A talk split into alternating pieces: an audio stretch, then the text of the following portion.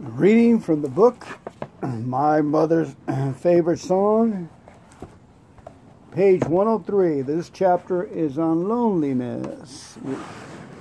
We all experience a lot of loneliness in our lives. I know I did.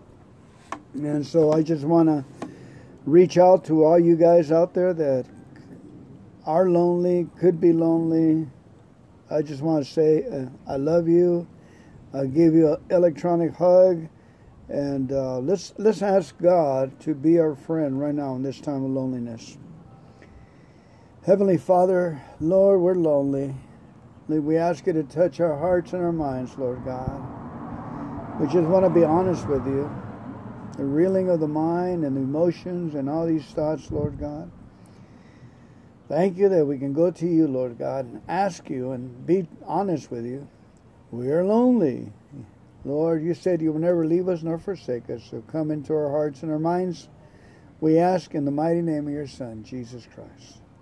Thank you, Lord, for this time we have together. Amen. Starting from page 103, the author, which is John Williams Smith, a teacher, really interesting. This guy devoted his life to teaching high school, and and now he an incredible work of art is his book. It covers all these topics that um, pertain to a healthy lifestyle. So I just have a high respect for this guy. You know, how hard is it to to write and to take time to write in in a person's life? It's just amazing, and then put such a beautiful spin in humor and laughter and heart and death and life, all these topics. So it gives me great pleasure and an honor to introduce his his various letters chapter on loneliness. And this is his introduction. I used to dread loneliness almost more than anything. I had no idea why it came or why it left. For that matter, it's just sort of a slip up on me, stealthily, gently, and slowly. I have noticed that it comes more frequently with age and it is of different quality. I also have discovered why it comes. I used to think that it was the same thing as depression, but it isn't. At least it isn't for anymore. I can be lonely without being depressed, although I don't believe I am ever depressed without being lonely. when my wife says, What's the matter? Are you depressed? I can immediately say, No, it's not that. I think I'm just lonely. And when she says, Why? Or lonely for what? Or I say, I'm not exactly sure, but it has something to do with home. My sense of loneliness will only grow from this point on, but I don't dread it anymore as my love for life and for this earth grows less and less as I learn that there is no lasting satisfaction, appeal, or joy in the things of this earth. As eternity gets closer and more real, as more and more of my loved ones step silently away, I know that nothing here is ever going to fill that undefined vacuum in my life that I call loneliness. It isn't morbid, it doesn't rob me of either my joy or my determination to live every day to its fullest. It's a sign of maturity, of growth in God. There are many things that lessen the emptiness that goes with loneliness, and this chapter is designed to bring a positive and spiritual outlook to your life. Sharing these good years with my wife, watching my children grow and being their families, begin their families, meditating on God's Word, praying, communion with God, and singing songs of praise, visiting old scenes and anticipating new ones, accepting the challenge every day to make a difference in someone's life, utilizing every experience and lesson God has taught me to help some struggling program on his way. All of these give me strength to live with my loneliness without wallowing in despair. Loneliness helps me understand that the Apostle Paul statements about his desire to depart and be with Jesus. I also understand that he is right after that too. The part about God not being finished with him here, and as long as he was here, he was going to live usefully and productively. May God help us all to be so determined. And now, a chapter on the birds. Look at the birds. When I lived in San Antonio, Texas, I could not find a job. I was humiliated time for for me. It was a humiliating time for me because I had never been in that position before. My wife has a secure a teaching position which was very helpful financially, but increased my sense of failure immeasurably. It was a time of much introspection soul searching and personal loneliness for me. It was also a time when I discovered that I had not made as much progress in my quest to know God as I thought I had. In fact, I had taken a few steps backwards. By the way, I'm reading outside on my porch, and um, there seems to be some people living life dramatically actually enjoying themselves. They must be watching the basketball game.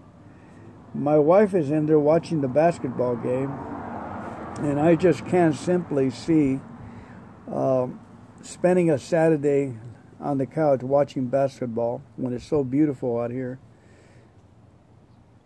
outside in God's world. So I'm glad I, I was able to break away. I'm on the porch in front of my house, and there's traffic so, I wave at strangers.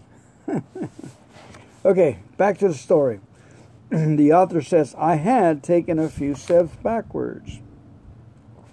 Through the kindness and generosity of many dear people who love me, practically and with good hearts, I was helped to start a firewood business. I bought chainsaws, a truck, and the necessary tools, was given a place to cut wood near Seguin, and I began up in the bushes. I had never operated a chainsaw before in my life. It's amazing how quickly you can learn something when you, the need is upon you. I left the house at 3:30 a.m. and often did not return until long after dark because my need was great. I priced my wood modestly and I sold all I could cut. I was totally alone all day. The sheer, unrelenting, brutal labor was good for me. I did not mean that I thought it was good for me at that time. I mean, looking back, it was good for me at that time. I felt sorry for myself. I thought I was the only person in the world who had to work for a living because I worked alone. My, hi. My bitterness and resentment were increased in my isolation, by my isolation. One very cold and overcast day, I was pra- particularly depressed. I was tired, broke, far behind in feeling my orders, and frustrated with the cruel misfortune of life, which seemed to mock me. Here, I was a college education cutting firewood. At one point, my chain was dull when it struck a small rock that had lodged at the joint of a limb on the hickory tree. I was cutting. I had just sharpened it, a very arduous and time consuming task, and in my already depressed and harried condition, it was the last straw. I sat down on the stump of the tree I had just cut, and my eyes began to fill with tears. Miles from any person, totally alone, I sat and cried. Eventually, I cried, uh, and when I began to be restored, I noticed a very small bird, a wren, I think, it perched on a limb almost within touching distance. It seemed totally unafraid and watched me with, the, with what I judged to be friendly curiosity. I spoke to it. I know that sounds dumb, totally irrational, but I did. I was so alone that I needed to speak to something, and the bird was the only thing around. Hi, I said. It jumped quickly to a higher limb, but no farther away. It bounced and jerked so cheerfully and lightly that it made me laugh. A soft, gentle, inside kind of a laugh. What are you so happy about? Do you ever get lonely or depressed? I didn't expect an answer, but when it cocked its head to one side and looked at me with such an intelligent curiosity, I listened intently, just for a moment, in spite of myself. When I was a child, I might have expected an answer and got it too, but not now. I am far too old and wise for that. The little bird was company, and he lifted my spirits. As I watched him, I remember Jesus saying, Look at the birds. Are you not worth more than they? The, that passage kept running through my mind like I was supposed to learn something from it. It was like I was hearing it for the first time. Look at the birds, Jesus said. Look, look, look at the birds. I began began to realize that I never had, you know, I had seen birds, yeah. I, I had hunted birds. I had shot birds. I had cleaned birds, cut up birds, cooked birds, eaten birds. I had even fed birds. But I never looked at them. God help me, I thought, and God forgive me for not looking at the birds.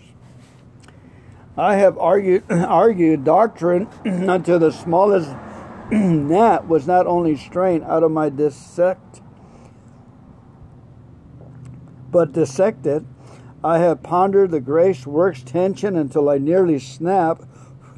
I have worried and worried myself over woman's role in the church and questions about authority until I was wretched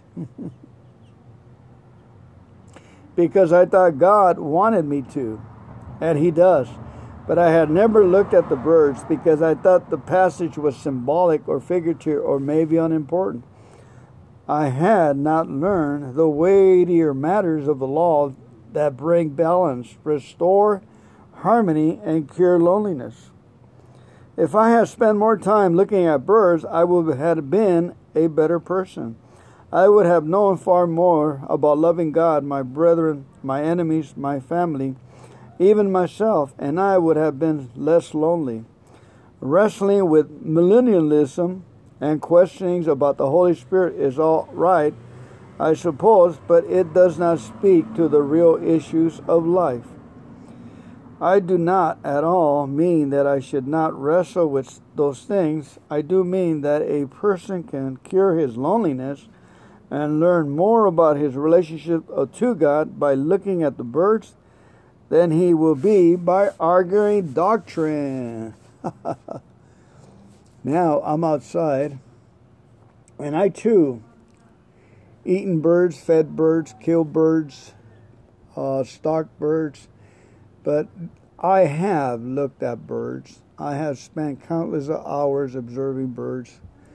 When I was a little boy, and there was no fences, I guess it was the country, and I'd take off and wander in, in the countryside by myself and I see this beautiful uh, waist high, which actually was head high to me. I was five years old. Uh, it would look like wheat, but it was just wild grass, and it was just swayed. I mean, it was maybe a couple of acres. It was beautiful.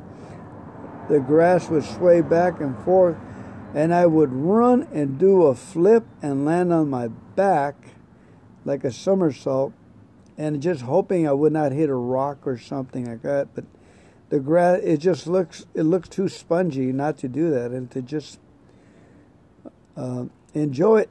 One time I was just laying down in the grass, and all of a sudden, uh, little parakeet showed up, and I guess the parakeet had gotten loose because it was just right next to me. And then the parakeet had a following of other birds, a lot of little uh, the smaller birds were following of a different kind, about maybe 12 of them, and they all got on my left side.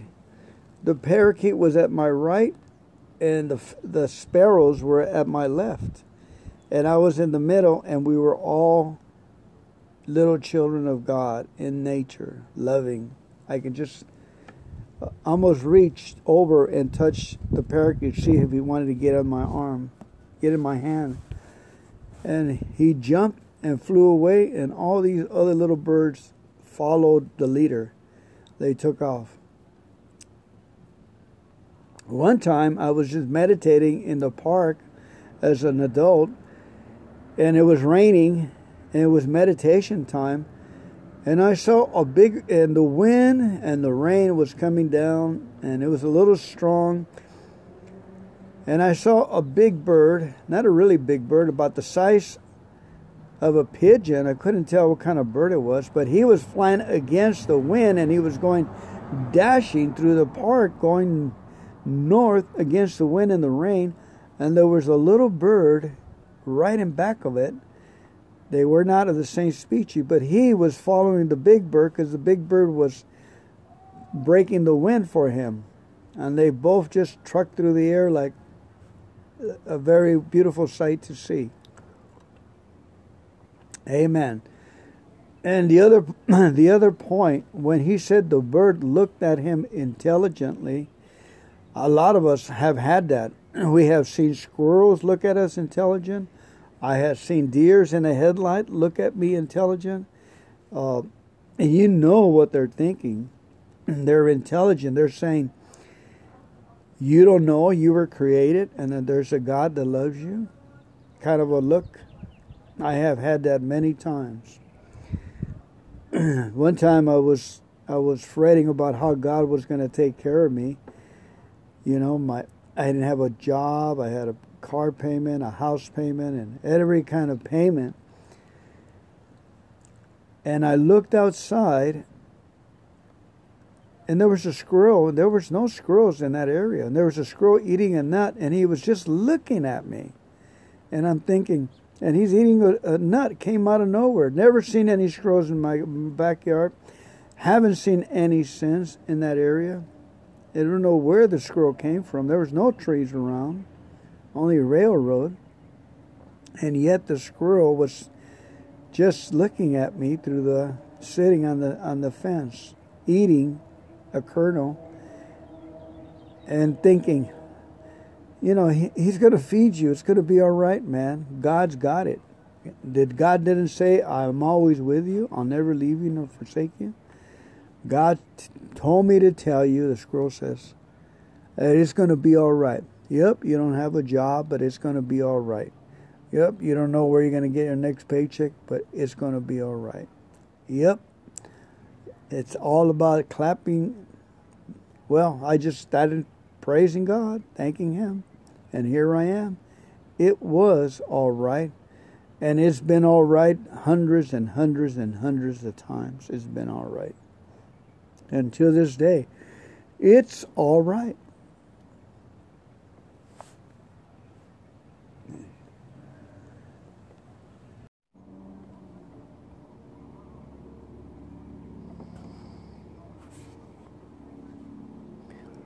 Thank you for coming on today for another heaping spoonful of James Herriot's dog stories.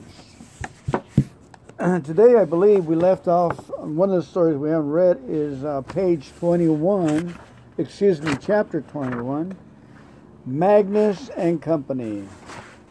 M A G N U S, Magnus. There was one marvelous thing about the setup in Darrowby. I had the inestimable advantage of being a large animal practitioner with a passion for dogs and cats. So that although I spent most of my time in the wide outdoors of Yorkshire, there was always the captivating background of the household pets to make a contrast. I treated some of them every day, and it made it an extra interest in my life. Interest of a different kind, based on sentiment instead of commerce. And because of the way things were, it was something I could linger over and enjoy. I suppose with a very intensive small animal practice, it would be easy to regard the thing as a huge sausage machine, an endless procession of hairy forms to prod with. Hypodermic needles, But in Darrowby, we got to know them all as individual entities.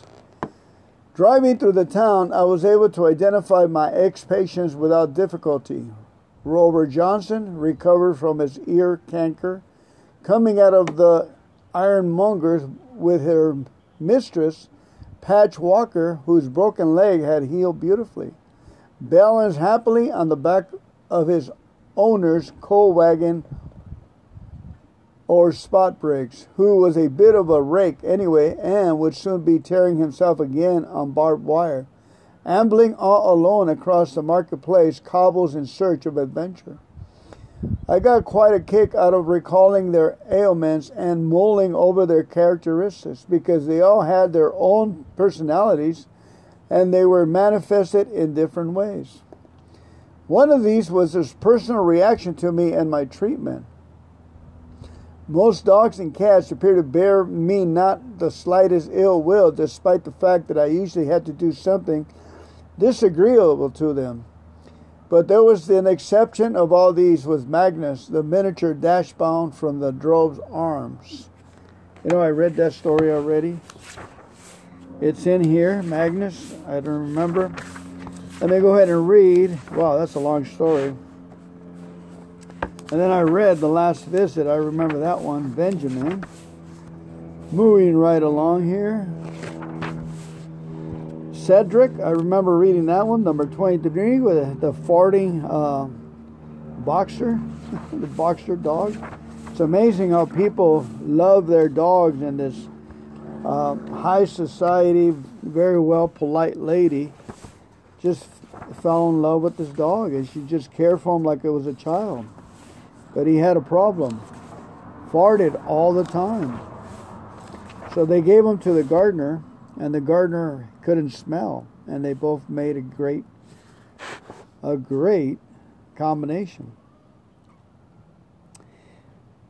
Okay, our next story is number 25 called A Bandage Finger Stories of James Herriot. Animal, Small Animal and large animal practitioner. Practitioner. Here we go. I was castrating pigs and Rory was holding them. There were several litters to do, and I was in a hurry and failed to notice the Irish farm worker's mounting apprehension.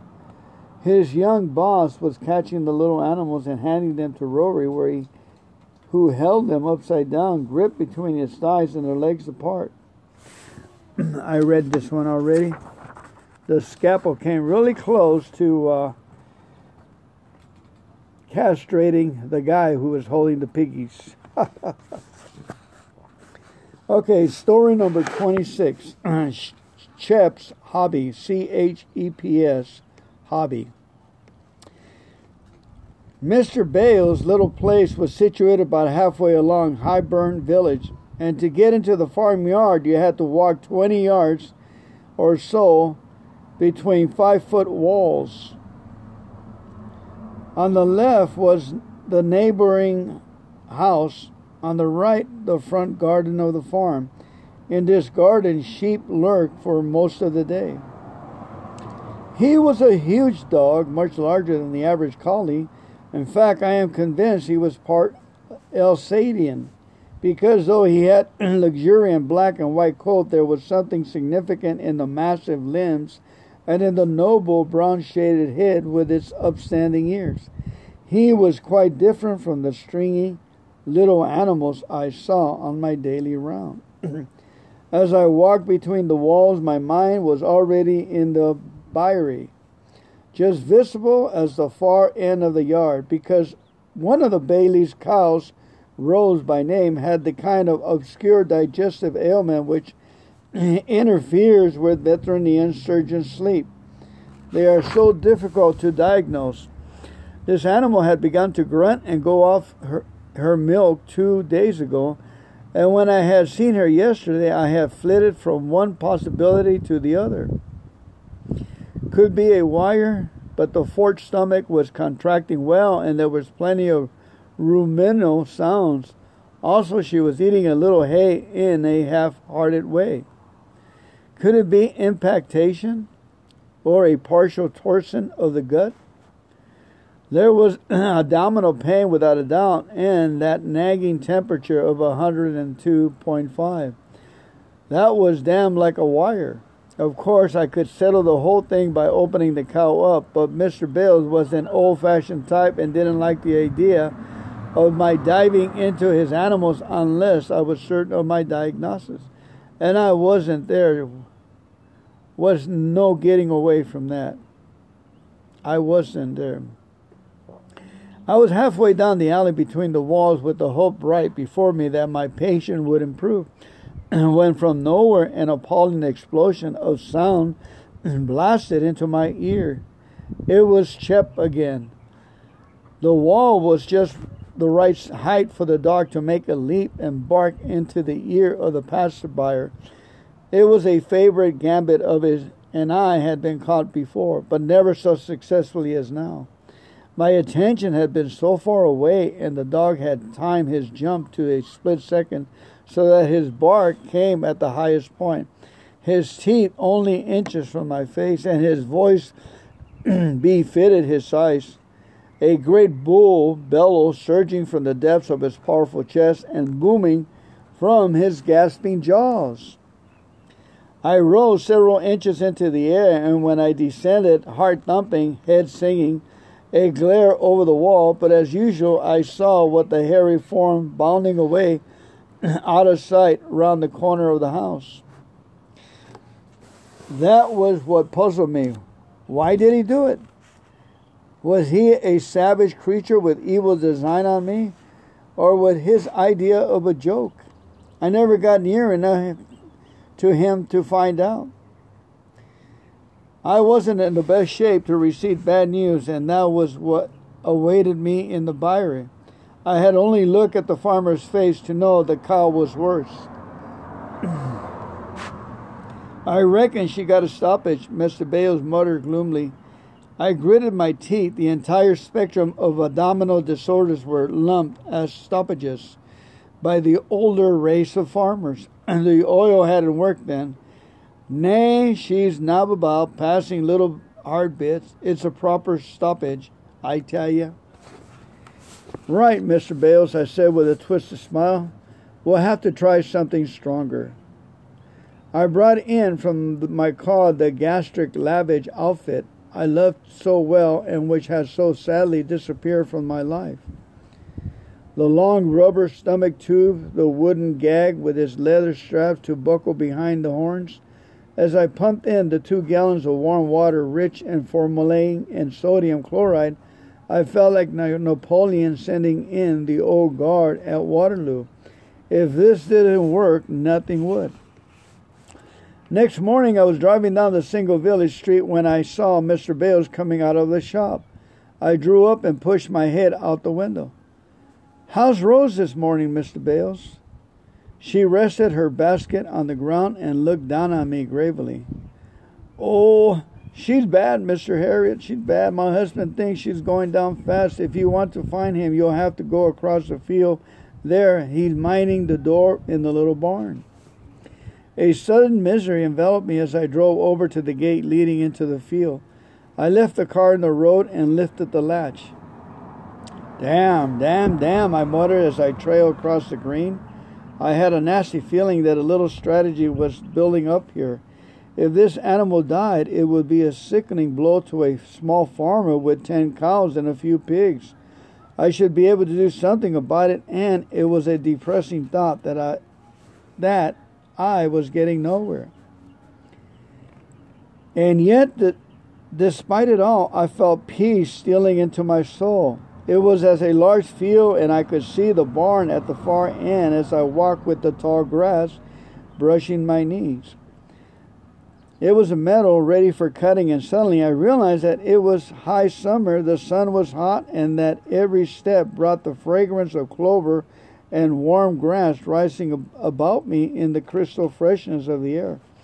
Somewhere nearby a field of broad beans was in full flower, and as the exotic scent drifted across, I found myself inhaling with half closed eyes as I thought, straining to discern the ingredients of the glorious melange. And then there was the silence. It was the most soothing thing of all. That and the feeling of being alone. I looked drowsily around at the empty green miles of sleeping under the sunshine. Nothing stirred. There was no sound. Then, without a warning, the ground at my feet erupted in an incredible blast of noise. For a dreadful moment, the blue sky was obscured by an enormous hairy form, and a red mouth went wah in my face, almost screaming. I staggered back, and as I glared widely, I saw sheep disappearing at top speeds to- towards the gate. Concealed in the deep herbage right in the middle of the field, he had waited till he saw the whites of my eyes before making his assault. Chep disappearing at the top speed towards the gate. Whether he had been there by action or whether he had spotted me arriving and slunk into position, I shall never know. But from his point of view, the result must have been immensely satisfactory because it was certainly the worst fright I have ever had. I live a life which is well larded with scars and alarms, but this great dog rising bellowing from the empty landscape was something on his own. I have heard of cases where sudden terror and stress had caused involuntary evacuation of the bowels, and I know without question that this was the occasion when I came nearest to suffering that unhappy fate. I was still trembling when I reached the barn and hardly said a word as Mr. Bale led me back across the road to the farm. And it was like rubbing it in when I saw my patient. The flesh had melted from her, and she stared at the wall apathetically from sunken eyes. The doom laden grunt was louder. I decided to have one last go with the lavage it was still the strongest weapon in my armory, but this time I added two pounds of black treacle to the mixture. Nearly every farmer had a barrel of this stuff in, in his cow house in those days. I had only to go into the corner and turn the tap. It was not till the following afternoon that I drove into Highburn. I left the car outside the farm and was about to walk between the walls when I paused and stared at a cow in the field on the other side of the road. It was a pasture next to the hayfield of yesterday, and that cow was Rose. There could be no mistake. She was a fine deep red with a distinctive white mark like a football on her left flank. I opened the gate, and within seconds my cares dropped from me. She was wonderfully, miraculously improved. In fact, she looked like a normal animal. I walked up to her and scratched the root of her tail. She was a docile creature and merely looked around at me as she cropped the grass, and her eyes were no longer sunken but bright and full. As the wave of relief flooded through, through me, I saw Mr. Bales climbing over the wall from the next field. He would still be mending that barn door. As he approached, I felt a pang of commiseration. I had to guard against any display of triumph. After all, the poor chap had been worried. No, it wouldn't do to preen myself unduly. Ah, good morning to you, Mr. Bales, I said expansively. Rose looks fine today, doesn't she? The farmer took up his cap and wiped his brow. Hey, she's a different cow now, all right. I don't think she needs any more treatment, I said. I hesitated. Perhaps one little dig would do no harm. But it is a good thing I gave her that extra lavage yesterday. Yon pumping job? Mr. Bales raised his eyebrows. Oh, that I had not to do with it. What? What do you mean? I cure her, surely? Nay, lad. Jim Oakley cured her. Jim? What on earth? Hey, Jim was around here last night. He often comes in in the evening, and he looked. He took one look at the cow and told me what to do. I tell you, she was like dying. That pumping job hadn't done no good at all. He told me to give her a bloody good gallop around the field. What? Eh? That's what he said. He seen him like that afore, and a good gal to put him right. So we got Rose out here and did as he said, and By God, it did the trick. She looked better right away. I drew myself up. And who, I asked frigidly, is Jim Oakley? He's the postman, of course. The postman, eh? But he used to keep a few beasts years ago. He's a very clever man, Wickstock is Jim. No doubt, but I assure you, Mr. Bales, the farmer said, raised a hand. Say no more, lad. Jim put her right, and there's no denying it. I wish you seen him chasing her around. He's as all as me, but by God, it did go. He can run like hell, can Jim? He chuckled reminiscently.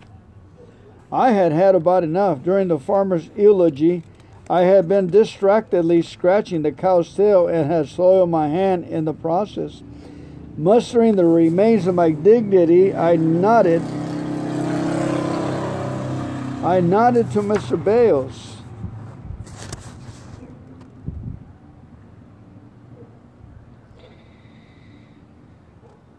Well, I must be on my way. Do you mind if I go in the house to wash my hands? You go right in, he replied. Tis missus will get you some hot water. It seems to take a long time to reach the end of the wall, and I was about to turn right towards the door of the farmer's kitchen when from my left I heard the sudden rattle of a chain. Then a roaring creature launched itself at me, bay once mightily into my face, and was gone. This time I thought my heart would stop. With my defenses at their lowest, I was in no state to withstand Chep. I had quite forgotten that Miss, Mrs. Bales occasionally tethered him in the current kennel at the entrance of discouraged, unwelcome visitors. And as I have half laid against the wall, the blood thundering in my ears, I looked dully at the long coil of chain on the cobbles. I had no time for people who lose their tempers with animals, but something, something snapped in my mind then. All my frustrations burst from me in torrent and incoherent shouts as I grabbed the chain and began to pull on it frenziedly. That dog which had tortured me was there in that kennel for for once I knew where to get at him and this time I was going to have the matter out with him. The candle would be about 10 feet away, and at first I saw nothing. There was only the dead weight at the end of the chain. Then, as I hauled inexorably, a nose appeared, then a head, then all, all over the big animal hanging by his collar. I thought you were out here with somebody, so I stood right there by the wall. He showed no desire to get up and greet at me, but I was mercilessly and dragged him inch by inch over the cobbles till he was lying at my feet. Besides myself, with rage, I crouched, shook my fist under his nose, and yelled at him from a few inches range. You big bugger, if you do that again to me, I'll knock your bloody head off. Do you hear me? I'll knock your bloody head off, clean off. Chep rolled frightened eyes at me, and his tail flickered apologetically between his legs. When I continued to scream at him, he bared his upper teeth in an ingratiating grin and finally rolled on his back where he lay inert with half closed eyes. So now I knew he was a softy. All his ferocious attack was just a game. I began to calm down, but for all that I wanted him to get the message. Right, mate, I said in a men- menacing whisper. I remember what I said. I'll let go the chain and gave a final shout. Now get back in there. Chep, almost on his knees, tail tucked well in, shot back into his kennel, and I turned to the farmhouse to wash my hands. I was surprised when about a month later I received another call to one of Mr. Bale's cows. I felt that after my performance with Rose, he would have called on the services of Jim Oakley for any further trouble. But no, his voice on the phone was a, as polite and friendly as ever, with not a hint that he had lost faith. It was strange. Leaving my car outside the farm, I looked wearily into the front garden before venturing between the walls. A faint twinkle of, of metal told me that Chep was lurking there in his kennel, and I slowed my steps.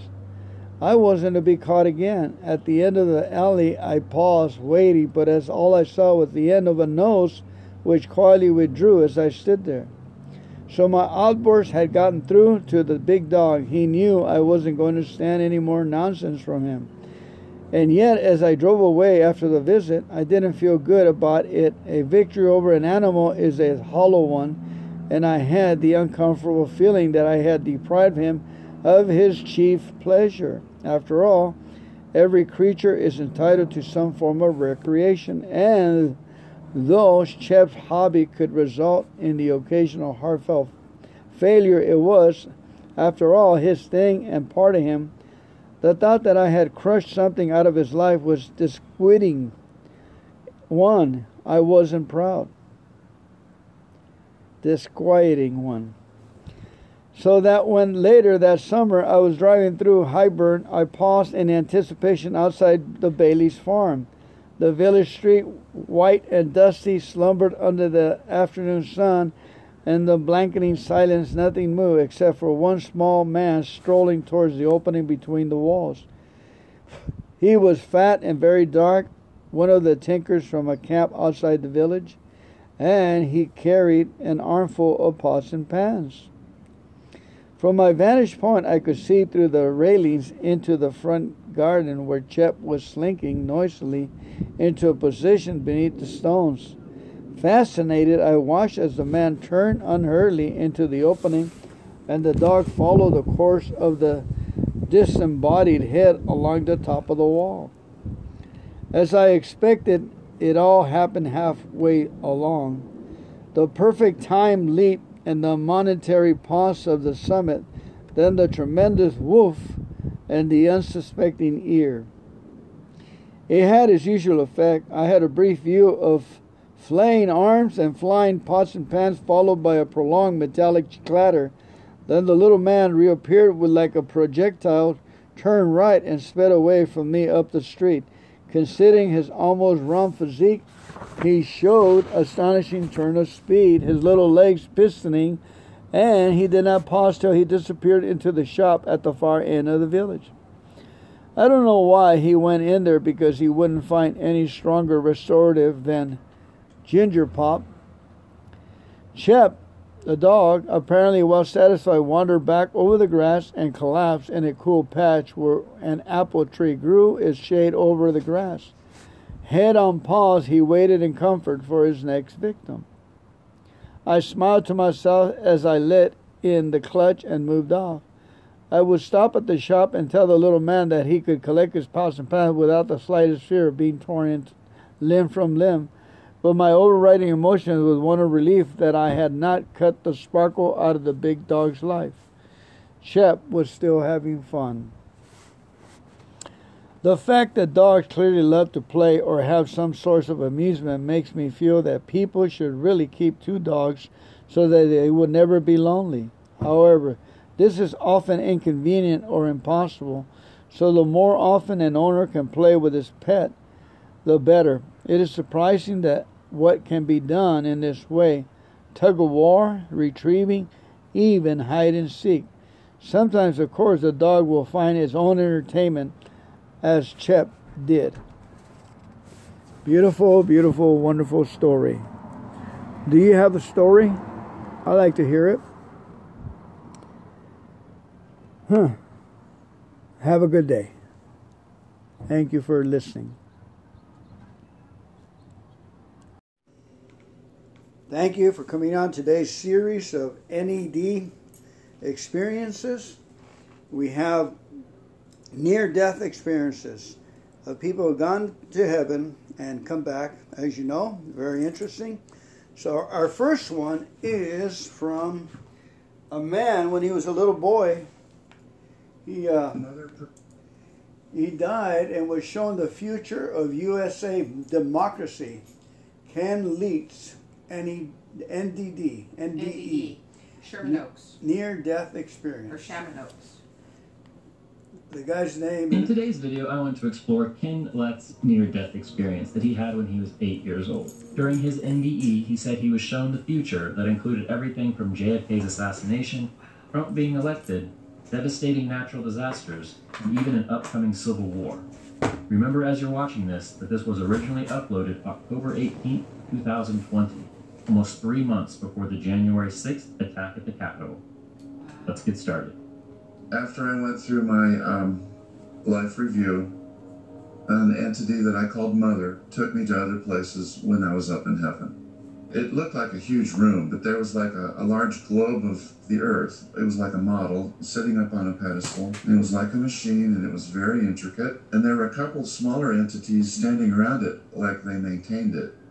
And I was introduced to one of them. She was like a teacher. So I call her the teacher entity and then I was brought there by another entity that I call Mother. So Mother pretty much handed me off to the teacher entity, and she was explaining this globe. And that's when they told me that the globe pretty much acts like a time capsule where every event on Earth is recorded and kept. So I was shown a little bit of the past because I was curious about it. And this is hard to explain. I felt like I was a bird flying through the air, hovering over an ancient city, and I saw a city that looked like someplace like Rome. So I told the teacher entity, I can't really relate to this. I, am sorry. I'm, I read about this in the history books, but this doesn't interest me. What else can you show me in this globe? Then I got to thinking, well, I'd like to see where I fit in. Where do I fit into the big picture? So the um, teacher entity said, "Well, I, here's here's where you were born," and she just pointed down onto the earth, and it looked like the geographical area where I was born. And um, all of a sudden, a vision opened up, and again, it was like I was flying around like a bird, viewing stuff going on down on the planet. And then all of a sudden, I was down on the ground, and I saw a line of cars driving very fast through a city. People were cheering and waving and happy. And then suddenly something happened and it was bad and I knew it. I didn't see the specific gunshots. I didn't I didn't see President Kennedy getting shot actually, but I knew he was hurt. And I saw the cars suddenly zoom off very fast. And there was a lot of turmoil, and then people were crying, and I knew that he was hurt. That's when they explained to me that JFK died I asked, why would God let this happen? If he knows it's going to happen in advance, why doesn't he stop it? And I was pretty much told that it was going to happen because humanity makes choices sometimes that are wrong and they can't interfere. I guess that's a confirmation of um, we have free will. I was told that the next visions after that would happen later in my life. And it started with a picture of a government building, and it looks like the Supreme Court the ruling they passed uh, making it okay for same-sex marriage. I believe, and that would have happened around 2015. I believe that's what they were talking about. I wasn't told that specifically. I was told toward the end of your life there will be a ruling here, and they showed me the building that is significant, and it will be the beginning of great turmoil in your country. Maybe. And uh, I believe it was the same-sex marriage thing. Could be Roe versus And Wade. who was the most angry about it? Evangelicals. And I saw Hillary, I'm positive it was Hillary because I heard her voice, speaking to people, and she was campaigning for president. I was also told that she would be there with another person that was like a president, so I'm pretty sure that was Bill. So I turned to the teacher entity and I said something like, Well, she seems all right. I'm surprised a woman is running for president, but she seems all right. And I was told, Yes, but she may not be allowed to be the president. And I was surprised and I asked why. I was told because there's laws that are probably going to interfere. And that was it with Hillary. So I saw a brief vision. It looked like it looked like the Senate, but I'm not positive. It looked like Congress anyway. There was some hearings going on there and it was very intense. Next, I was shown a very angry, mean-spirited president and I saw that he had blonde hair. I can't tell you that I saw his face or Oh that I remember it. I do remember the blonde hair. And I remember the man being very angry and shouting at people. And then I saw demonstrations in the street. Then I saw Trump or this angry president in the Oval Office nervous, walking around his desk, walking out into the hall, expecting a visitor, walking back, standing behind his desk, very nervous. Then the next vision, there was a skip, and then the next vision I saw was Trump on the front steps of a building in Washington, D.C., and he was very angry and he was uh, shaking his fist and he was getting a crowd excited and he was asking them to fight. So I asked the teacher entity, how did this man become our president? And why is he so angry? Then they showed me a vision of the Bible. It's like the pages were flipping, and then I saw like a line, like a flow chart, going down through the pages. And then sometimes it would stop and divide, and then more lines would be created. And I understood this to be the path that humanity would take. I saw the line jump out of the Bible and highlight churches developing in old Europe. And then once those churches were developed, I saw them, uh, their morals, their uh, protocols, the things they established, their beliefs, came over to America with the migration of people. Then I saw the line of progression come out of the Bible again, and it shot out of the Bible and it landed in the American Southeast, the deep South of America. Then I saw churches growing and developing there. Big churches, fabulous churches, complexes. I guess you could say schools too, because there was teaching going on. Like Large buildings, lots of people participating. And I was told that these new churches would be very evil and that they would have a lot to do with the election of this angry president. To be more specific, they were telling people who to vote for in the name of God. And I knew that to be a horrible sin. So I was warned to stay away from those churches, to not to not pay any attention to them and stay away. Mm-hmm. So I have. And, and intermingled with all these visions, I saw people demonstrating and marching and and doing things in the streets. I did see African Americans demonstrating in the streets, and I didn't understand why they were so upset. That's when the Civil War was mentioned, and I said something about, well, they were supposed to be free. The Civil, the Civil War I learned about in school, they were supposed to be free, and I was told, but they're not, and that's why they're demonstrating. Mm. At the time that I brought up that I knew about the first Civil War, they told me another Civil War is coming, and it's going to be much worse than the first. Mm. So let's put it this way to the African American, the black people that are watching this, God knows what you're going through. Yes. Okay? You're not alone.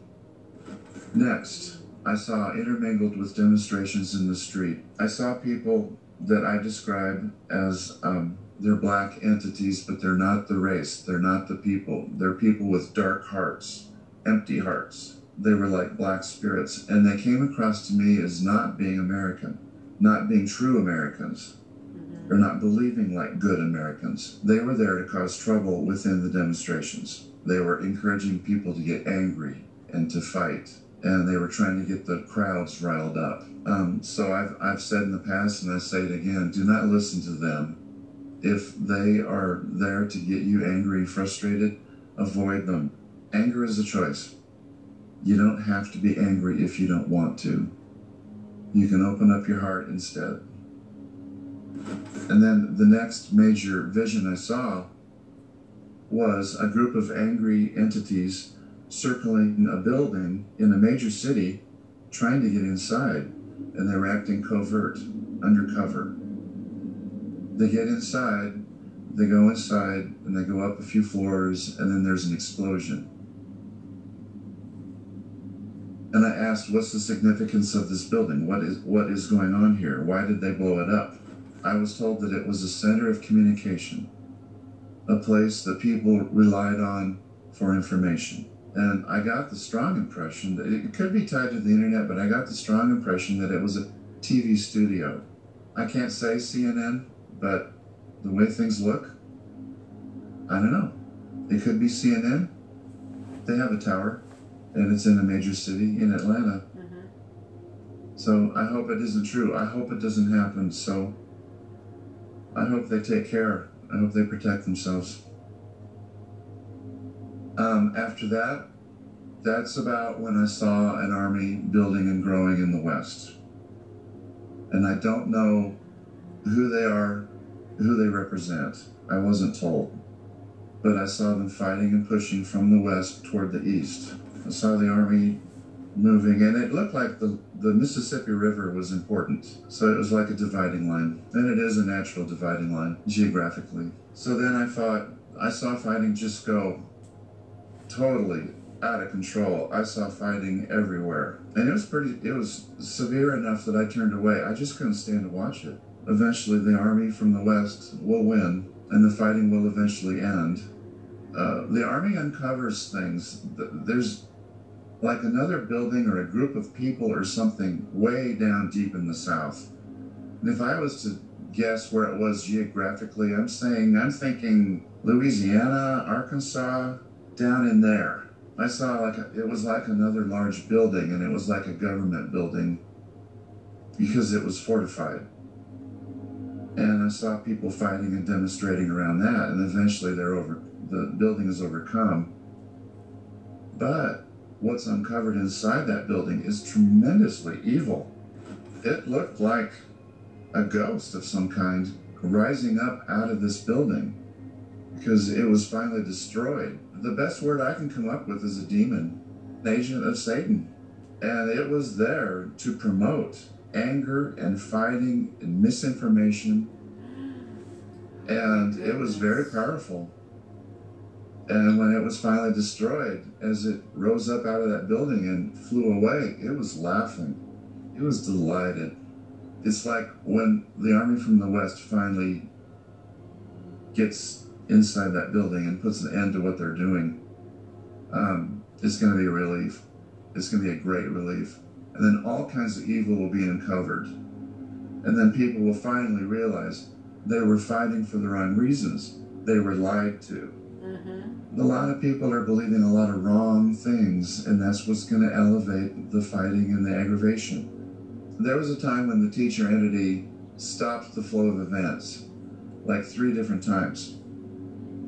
And she asked me, well, she showed me what I would look like as an adult while this was going on. And I have to tell you, I look like that guy right now. I, I believe I'm in the house where I'm going to pass away. I saw myself in a base in a basement of sorts, and there were other people with me, and I looked very skinny, and that's not me right now.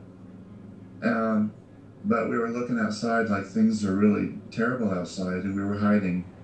And then I saw myself like in a very big tent with a lot of sick people, and that's where I passed away. I don't think I'll see the end of the war. Okay? And I'm 65, I'm fairly healthy, I could live to be 80, who knows? So if that helps anybody as far as your need to know the timeline, that's the best I can tell you. But again, some aggravation and strife and fighting begins again. And then I saw this huge, tremendous explosion, and it looked like an atomic bomb because of the mushroom cloud. It looked like it was around the corner of Wyoming, perhaps in Montana. So I'm thinking Yellowstone is about where I saw the explosion take place. At the base, I saw a ring of white, just like a pebble dropping in the water, where it creates a wave that comes out from the drop. That's what it looked like, and it was a ring of white, and it expanded across the entire continent. I believe there could be in the middle of all this a natural disaster like a serious earthquake because I saw flooding. It looked like it was between Iowa and Nebraska which be like around the Omaha area, maybe a little bit further north. I saw a lot of people drowning all at once, just completely overwhelmed with water. And the only way I can think that would happen would be like a flood caused by an earthquake. I saw people being swarmed by water and leaping and jumping out of their bodies, just terrified and not understanding why this is happening to them. And there's nothing they can do. They all die at once. So that's not a very happy vision. Then, what I saw was absolute peace and quiet and no movement whatsoever. And then I saw trees growing and getting thick again. And I saw the, the planet, um, or the continent, I should say, starting to become green again. and beautiful. Then I was shown people living, and it looked like they were very far in the southeast, maybe along the coast, uh, perhaps Georgia, maybe the Carolinas. They looked like natives. They were very peaceful and loving, happy people, and I could feel the happiness coming from them. And that's when the teacher entity turned to me and said, So you see, Ken, there, there is going to be a cycle happening here. When the, all the fighting and the anger and the destruction is over and everything starts to grow again, people will be living more in the with God's purpose. Mm. They will be happier. They will be more spiritual and things will be set right. Mm. It was described to me, it felt like a cleansing is what it felt like. So it's like humanity to the way it feels to me is humanity we're right on the cusp of expanding spiritually to the next level. That old standard of competition, competition between churches, Yes. between governments, Right. between races of people, Right. and then using those justifications to fight wars or to compete economically and to cause other groups of people hardship. I look at it like those times are ending. Yes. Humanity has been in this cycle for a long, long time. We can we can go in the history books and we can tell you, we can we can we can understand. That's always been the model. We fear people who aren't like us. We end up fighting. People die endlessly, or needlessly, I should say. And then we're prosperous, they're not. Oh, so bad, so sad. Those times are coming to an end. That's what it feels like to me. I believe those people that I was shown, they also will have um, enhanced um, power and skill. We're, we were built in God's image. Jesus came here. He was human, but he was also a God. He could do miracles. I believe the next step is we will be able to do miracles too through the power of God, through the Creator. That's what I believe. If we choose peace and happiness instead of anger and frustration Yes. and destruction, Yes. we're going to be a lot better off. Yes. And who knows, maybe we can avoid the war. Yes. Amen. Um, wouldn't that be wonderful? yes. If you'd like to hear more about his near-death experience, what he experienced before he had his visions, you can click on this video right here. If you want to see this original video unedited, you can click right here. And uh, yeah, if this is your first time and you want to subscribe, you can click on my face right there. Uh, all right. Thank you very much for listening in. Yes. It's really interesting to see that. Uh, he was eight years old, mind you, when he had all those visions, and the, and he was very patient and had all the time in the world to ask questions to the te- about the situation that was going through. But um, what stands out for you, Anna?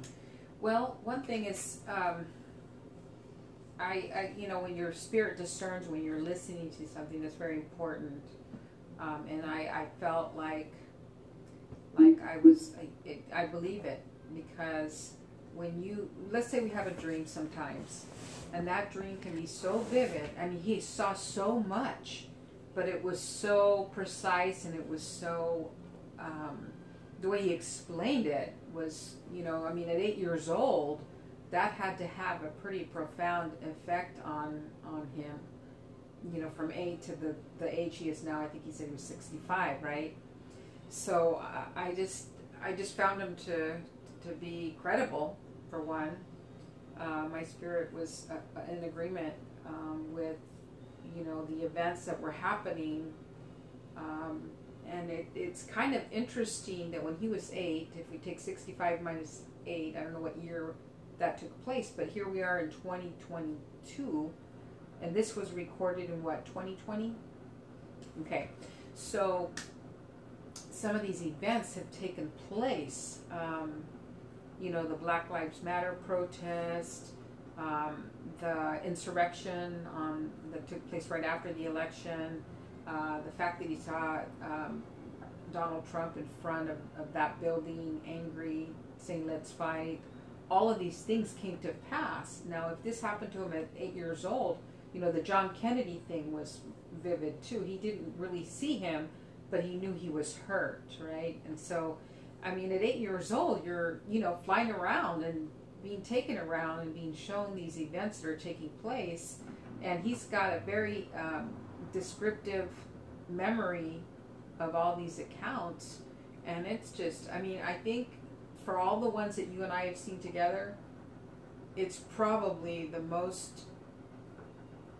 I mean, uh, it really is kind of. I don't want to say shocking, but it it's kind of like I, I stood up and wanted to listen to what he saw, you know, and um, about the, the, the fighting going on, you know, and the Supreme Court decision about the same sex um, marriages and things like that. All of this stuff that's taking place, it just to me was like, you know, only God can show you something like like these events. You know, at that age, you know, for some reason he was, you know, selected to, to see this. Um, it's it's very interesting. I one of the things towards the end that I I was like, wow, you know, what he said is that people are angry. And that's and that's the current state of this country right now. There's a lot of anger going on and a lot of fighting um, fighting with the government that you know whether you're democrat republican uh, churches coming against each other people coming against each other uh, all this stuff taking place. And it's like an angry spirit that's overtaken this country is what i i you know because he said that one spirit that got released he was laughing, right? But it was he was meant to come in and, and bring that strife and that anger. So um, one of the things that he says, it, it kind of like at the end, like we do get through it, but that it's because people are being lied to, okay? And I think that's a really important point that we have choices to make uh, when we hear communication and we, we got to learn to discern, you know, the truth of the matter. You know, not just read what's on coming through on Facebook and people are re-sending it out and, you know, spreading this kind of misinformation and it's not been validated for one. So we, I think the best thing for we that, that we can take away is learn to discern the information and just, you know, um, just do that, you know, and keep, you know, I like the way they said, stay away. He, he was told, stay away from those churches who are trying to push a, a, a political agenda, right? The church is here to bring forth the gospel um, and help people get saved, not to be angry at the pulpit and and push a political agenda, you know whether um, you know we have government leaders and maybe they're not making the right decisions you know maybe you know there's a lot there. It's a whole other thing to unpack but you know the main thing is we don't get caught up in that political spirit and we don't get caught up in the religious spirit. We kind of have to stay even keeled and make sure we're we're not getting consumed by that. That you know that's a real the biggest takeaway is don't get consumed by all this. You see a lot of people arguing and families dividing and all that kind of stuff. You know, we got we got to stay away from that. That's what I, I took away. What about you? Wow, I didn't get. I just saw the flooding, and they talk about Yeah. uh, the the explosion being uh, the the Yellowstone National Park, the uh, volcano exploding you know, and then causing a, a, such an earthquake that the the ocean water comes in. I was trying to Yeah. figure out where the water was going to come in, Mm-hmm. and you know, it sounds like the plates fell down and the ocean just came, you know, and very easily covered it. Here's uh, one more, and this one is uh, And one thing I want to say is that remember, it, it almost was. He's like a modern day, a little bit of a Nostradamus kind of person. You know, remember Nostradamus had a lot of prophetic visions also. yeah, they're very pass. very vague though. Yeah. I'm, ju- I'm just saying that's what it reminded me of. Okay, here I we go know. one more time. This is Visions of the Future. or Conversations with God. Let's try Conversations with God. The International Association for Near Death Studies presents NDE Radio, a weekly exploration of near death experiences and similar encounters with the other side. Now, here's your host, Lee Witting. Welcome to NDE Radio, brought to you by IANDS, the International Association for Near Death Studies. I'm your host, Lee Witting. Today we are continuing the amazingly detailed story of Kenneth Lutz's NDE and what he learned from it. If you are listening to this without benefit of part one, I'd suggest you don't miss listening to last week's show with Ken. Ken, welcome to NDE Radio. Oh, well, thank you much, and good morning. How are you? I'm fine, thanks. Um, when we left off um, uh, last Monday, we were talking about how you had received almost, I would call it a warning that um, either the Bible has been misinterpreted or may actually be um, flawed in some ways. And I thought maybe we'd go back and talk about that a little bit. Okay. Uh, do you do how do you, how do you feel that message was intended? Do you feel that it's uh, you know there's this old phrase the devil can uh, cite scripture to his purposes, but there's also um, you know there, there are a lot of people out there who believe that the Bible is uh, totally correct in all of its uh, writings. How did you what, how, what was the message that you got? Um, I got the message that. Um, for the most part, the Bible is a good thing, and uh, that it it does good for a lot of people, but just not to put too much into it. And um, it shouldn't be the only thing that we have to guide us uh, towards God. There's a lot of other things. Um, and for me, I guess that personal connection to God, that when I meditate and I um, think openly, I guess you could say through my mind's eye, that um, and with my faith, you know, that God, I know you're listening, I know you're there. Um, those kinds of things give me confirmation way beyond what the Bible can do. There, there's some there's some phrases in the Bible that are just beautiful and wonderful, and it, it's it's a great indication of how um, talented and, and uh, intelligent humanity really can be. But I don't know. It, it, it wasn't necessarily a warning that I received, and it wasn't for mankind. I think it was mo- more or less meant for me to understand that um, there was a lot more to faith and, and understanding God and the way the universe works and whatnot It goes way beyond uh, what the Bible is stating. And um, you know, there, there's times when I hear people. I've I've heard like. Um, other radio shows, for example, uh, like a Bible show where there's some very intense person talking about um, uh, oh, the, a particular phrase in the Bible, and then people are calling in and discussing it, and it just seems to be so intense, and we have to interpret this. That's where all the trouble seems to come in. Um, just putting too much weight on it.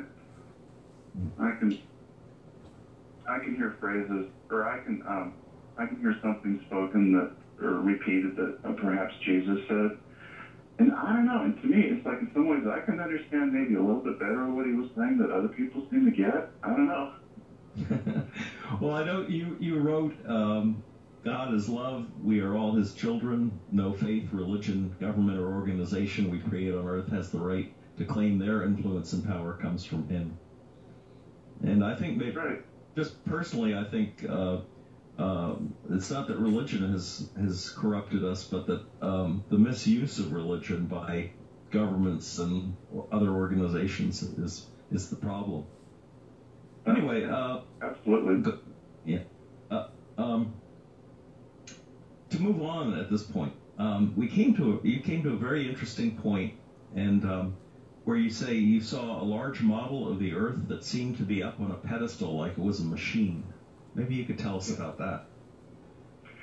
This is probably the oddest part, but um, with meditation and just um, really giving yourself some space, I, I think I've come to realize what, what it all uh, meant. Um, after I had been shown um, my various levels or um, generations of family back in that tunnel, and by the entity that I, I refer to as Mother, uh, Mother took me to other places. She didn't take me directly back to my family. Um, she took me other places and showed me other things. And so one of the places that she took me um, was to a, a place where um, it appeared to be a model of the Earth, and it was up on a pedestal. It was very intricate. Uh, it seems to me there were like lights and things uh, coming off of the surface. Um, perhaps I saw some circular streaks of light going around it, circulating it. Um, and I know that when I got closer to it, I was extremely interested in it because I, I've always been the type of kid that uh, machinery is something that I've always really enjoyed. I seem to have a knack with machinery, so I was very interested in it. So mother took me there, but there was another entity taking care of this, this globe, and this other entity was more like a teacher, and uh, she was a little more. She wasn't so much loving; she was just full of information and I believe this other entity was female as well. And I, I think I remember Mother walking away uh, for a moment, or just standing back and letting me talk and, and communicate with this entity. So this other person that was maintaining this this earth was explaining to me that all things on earth can be observed on this model. And I was looking at it closely, and I, I asked, well, where am I at? Where do I fit in all this. And uh, she pointed uh, down to the earth, onto the surface, and it was like she was saying, There, this is your time. This is where you belong. This is where you came from. And I remember her pointing to the United States. And then as she, she pointed to it, it was like all of a sudden my vision opened up and I could see events taking place down on Earth. And um, I saw something that I thought was disturbing, and I didn't like it one bit because um, up until that time in my life, um, I was completely surrounded by love, acceptance, happiness. Everything was just great in my life, and I was sort of in a bubble, I guess you could say, with all that. That's the way child children are. I mean, I was I was protected and I was loved by my family. But yet, when I'm seeing this vision, I'm seeing things there's some things going on here that aren't quite so nice. And I got concerned and I asked, well, if these things are going to be happening, why isn't God stopping it? Why is why is God allowing these things to take place? And uh, the answer I got back from the teacher and he was a little bit stark. It was like, you're not to be concerned about these things. These things are going to take place, um, whether you're involved or not this is your time, but uh, these are not things that you need to concern yourself with. These things are going to happen. Um, I believe what I saw, the very first thing that upset me was uh, the assassination of uh, JFK.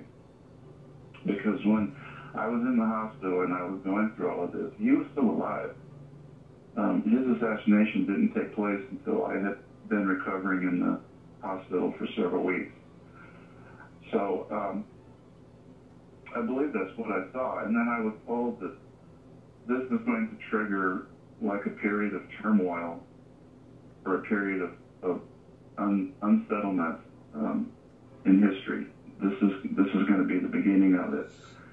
And I was I was a little bit upset, and I think then mother got involved again, and um, there was some discussion over whether or not this was good for me. And I think the decision was made that at that time, uh, my age, it was decided that um, they were going to protect me. And so I, I distinctly remember, I didn't write this, so this was all total new for you. I'm terribly sorry, but. No, no, that's fine.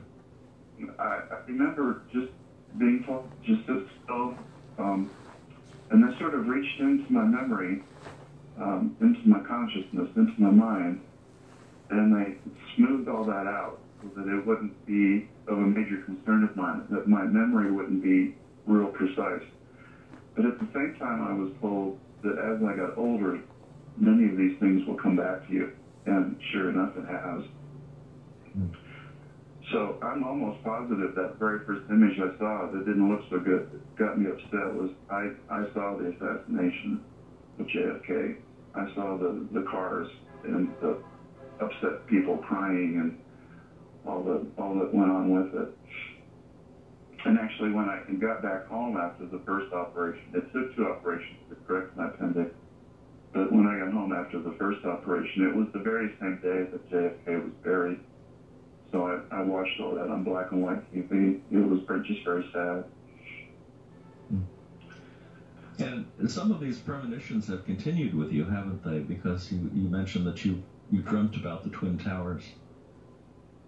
Yeah, um, later in my life, I've, I've had dreams, powerful dreams, visions, I guess you could say, um, right before something major has happened in history. And, and I believe the Twin Towers is one of them. Um, it was a very startling dream. Um, so before before it actually happened, I didn't understand what it all meant, though, and that that seems to be the way it goes. I don't understand these dreams um, until something happens, and it's like, oh, okay, I saw this.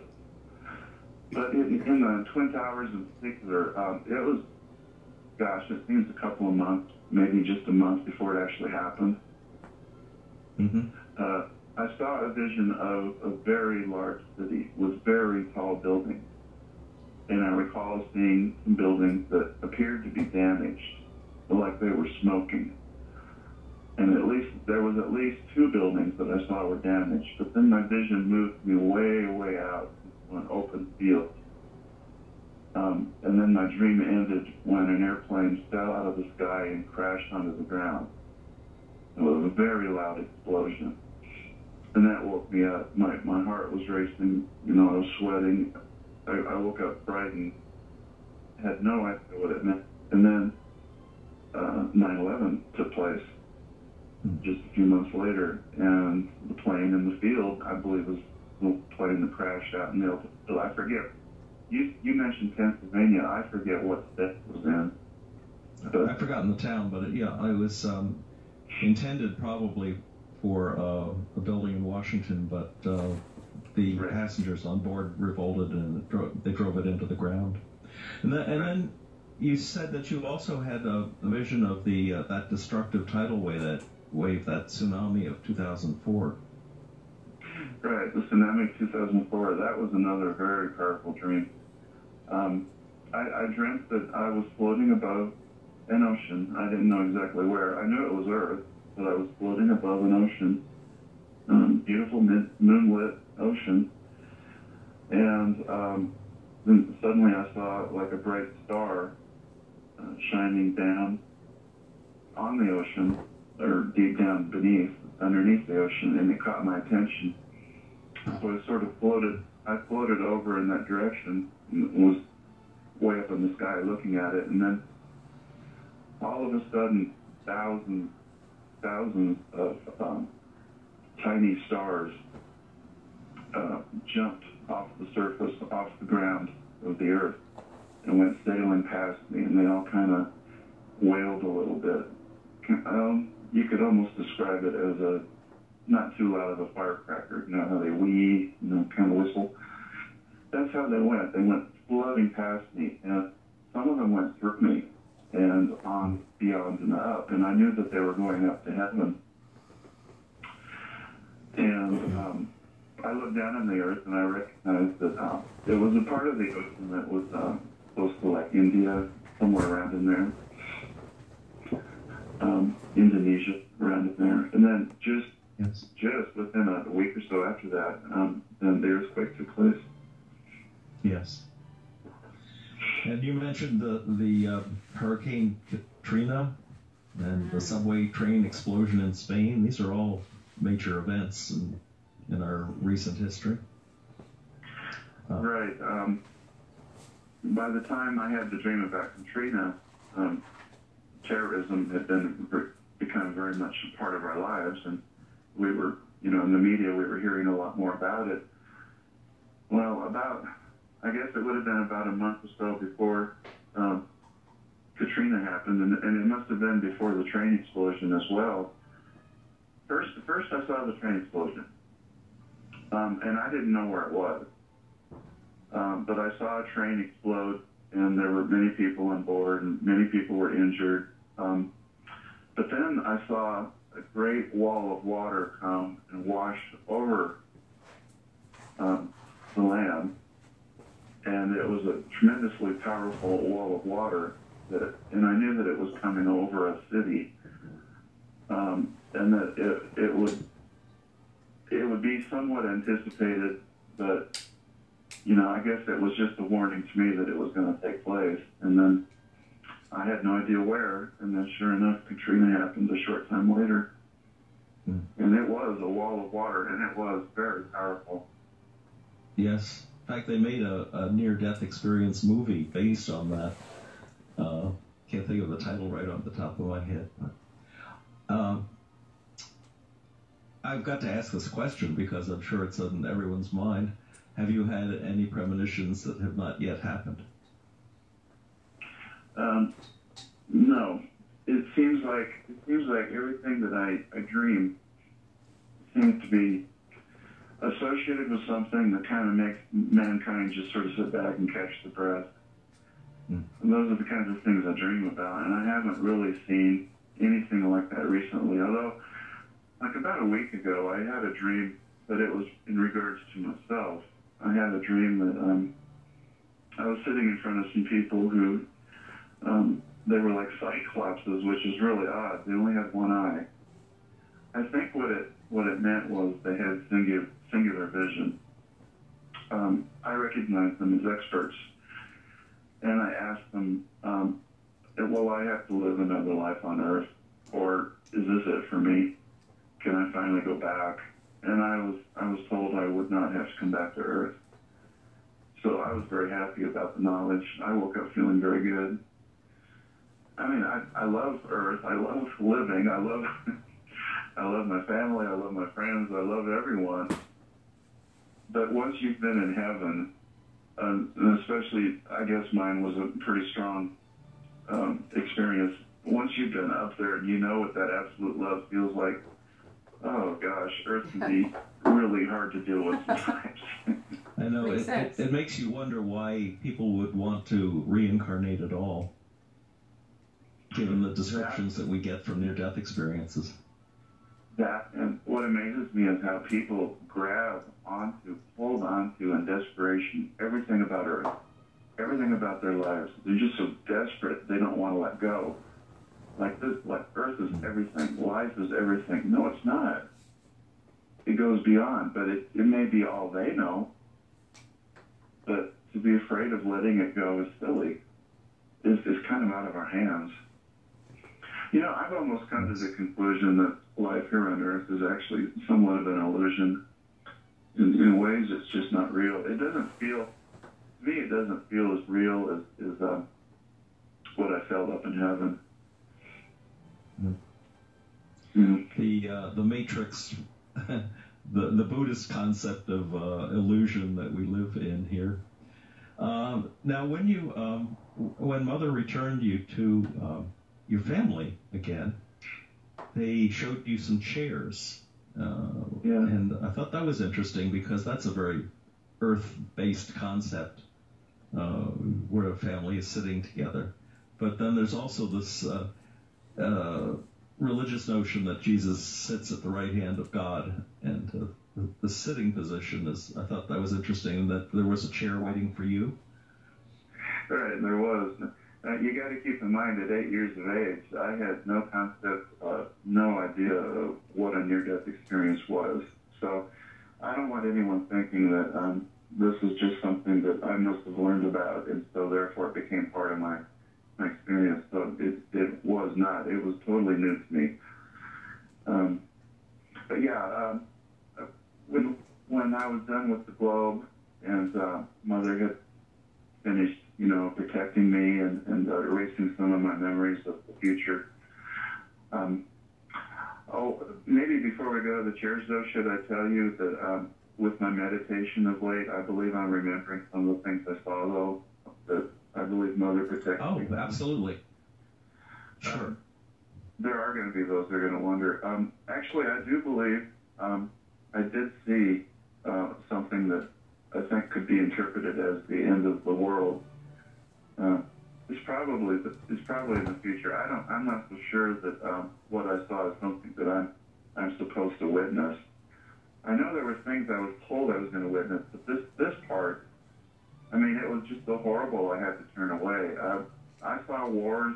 I saw strife. I saw fighting. I saw things coming and going um, in relation to the United States. Um, but the biggest thing I saw was was the world engulfed, and I believe it was like a flame, and it would have been like the end. I did not get the impression that mankind caused it, but I got the impression that it was a very natural thing that is expected to happen. Mm. And then when the uh, the burning quit, the vision of the world burning quit, I was shown that um, then everything will make sense.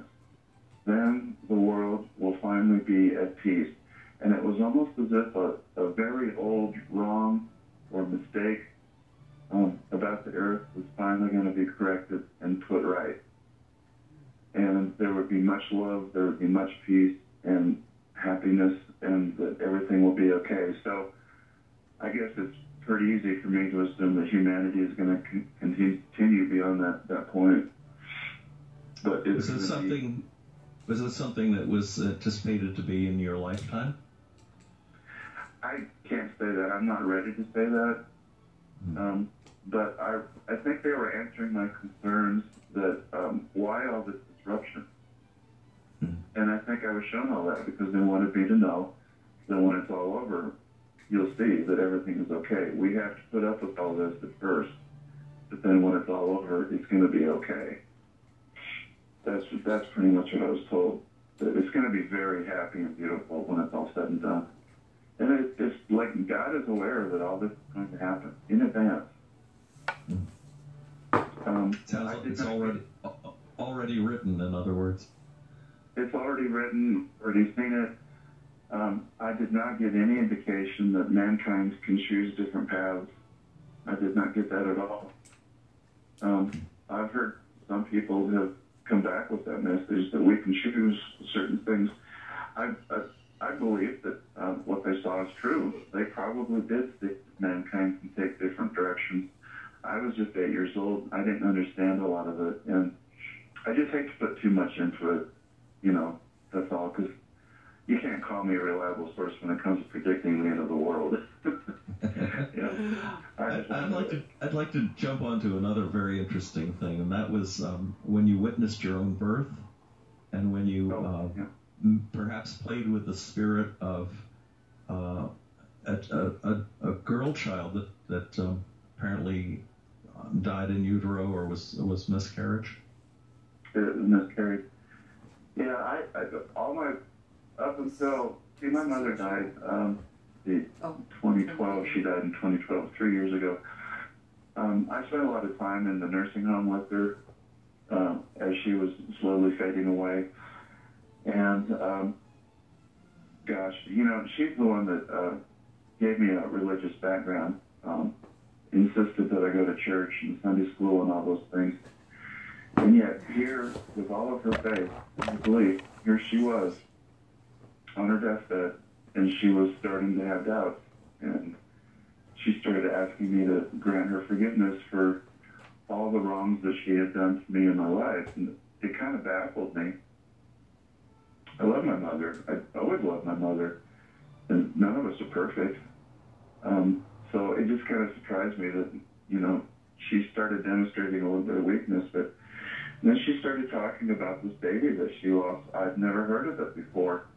Now, I'm not positive that she didn't mention it to maybe my brother or sister, but we just never talked about it. I'm pretty sure my dad knew about it. But uh, she told me that she had lost uh, a baby uh, before my brother was born.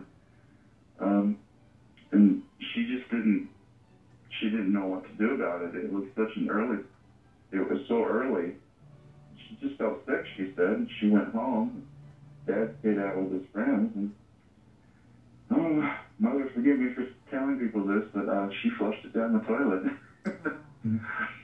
um, she felt really bad about it, and um, and then it was suddenly when she told me all this that I had. She thought it was a girl. She said she thought it was a girl, and then I remembered. Uh, my, I saw my birth when I went through my near death. Um, when I saw my birth, um, my mother was on the table. Uh, the doctor was very excited. He was um, working on her feverishly. He uh, pulled me out of her with a large set of tongs. Uh, he was very rough. He was concerned because I wouldn't breathe. And on her deathbed, mom also started talking about how my my birth was was not uh, a very good thing. Um, I was born in '55. They didn't have a, a brick hospital yet. It was just a house. It was upstairs. And um, mom told me how they used laughing gas as, as a way to help women with the birth pain. The do- doctor was a hunter, um, an avid hunter. So was my father. Uh, Dad was there, hanging around, I guess, outside the, the room. Doctor decided he wanted to take a break, smoke a cigarette, and talk about hunting with my dad. So he put the gas mask with uh, uh, laughing gas next to my mother, left it turned on, and told her, now this is pretty strong. You just turn your head into it and take a breath every so often as you need it. I'm going to be gone for a while. And when I come back, we'll finish this up. So apparently she said what happened was she got a whiff and it knocked her out, and then the mask ended up stuck on her face, and uh, she was she uh, passed out from an overdose of uh, laughing gas, and it was a strong, very strong dose. Now, at the, some point, you left your body and became, Yeah. you said, a, a ball of glowing energy. When uh, I went through my near death up in heaven at age eight, I recalled leaving my body while I was in birth. And I recalled the feeling, I, I recalled everything. I recalled uh, the natural birth process stalling, that my mother's body wasn't pushing me out anymore, and I was just stuck and I was squeezed, and I felt like I was dying. And I backed up it felt like I was backing up, but I, I left my body, is what I did. And um, I started floating around and I saw all kinds of colors. And then I saw another entity and it, it I had the impression that it was a little girl. And she wanted to play and we flew around and Oh, she was daughter. she was quite fast. Uh, I kind of held back. I didn't know where I was or what I was doing. I was just a baby, but I was flying around with her, and she wanted to keep flying. And then a person came to us and um, called us over to him. It was a man, and the man pretty much explained that I needed to go back, and the girl needed to stay there and let me be. So I had to go back to my body, and then I, I was born, and I saw the whole thing. Um, and it, it, I don't know, this part is a little bit baffling to me, is how could I, as an infant, witness my own birth, and how could I remember a near-death experience at that time? Well, it's simple. When I was eight, I had a near-death experience, and I was shown my birth, and I was allowed to experience it again. So I saw it a second time.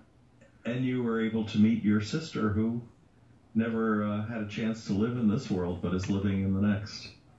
I think Right. that's an ama- amazing part of your Amen. story. Yeah. Yeah, yeah, I was allowed to meet her. There was no name. There was no name or nothing. I, I don't even believe I was told she was my sister, but it makes sense because it was a girl, and she Yes. loved to play. She didn't want me to leave. Um, so, would you like to go on to the chairs again? Um, when mother brought me back to the family, or Well, sadly, we are once again out of time. Um, oh, okay, and uh, I, I don't think we're going to be able to uh, continue this right away, although I, I wouldn't mind at all getting back to you um, sometime later. But uh, the next few weeks are scheduled. Um, yeah, I, I think definitely I would encourage you, Ken, to write to write a book about this because it is uh, there's so much information that you have at hand, and uh, I think people would be really, really interested in in reading about it. Uh, my thanks to Ken Lett for sharing his profoundly fascinating NDE with us. It's really affected his life. It's given him uh, some abilities of prophecy, and uh, it, it, it's just a, one of the most interesting stories we've had on NDE Radio. If you would like to listen to this show again or any other of our previous programs, please visit our website at nderadio.org. And for more information about IANDS, please visit that website at iands.org. This is Lee Witting saying thanks for listening.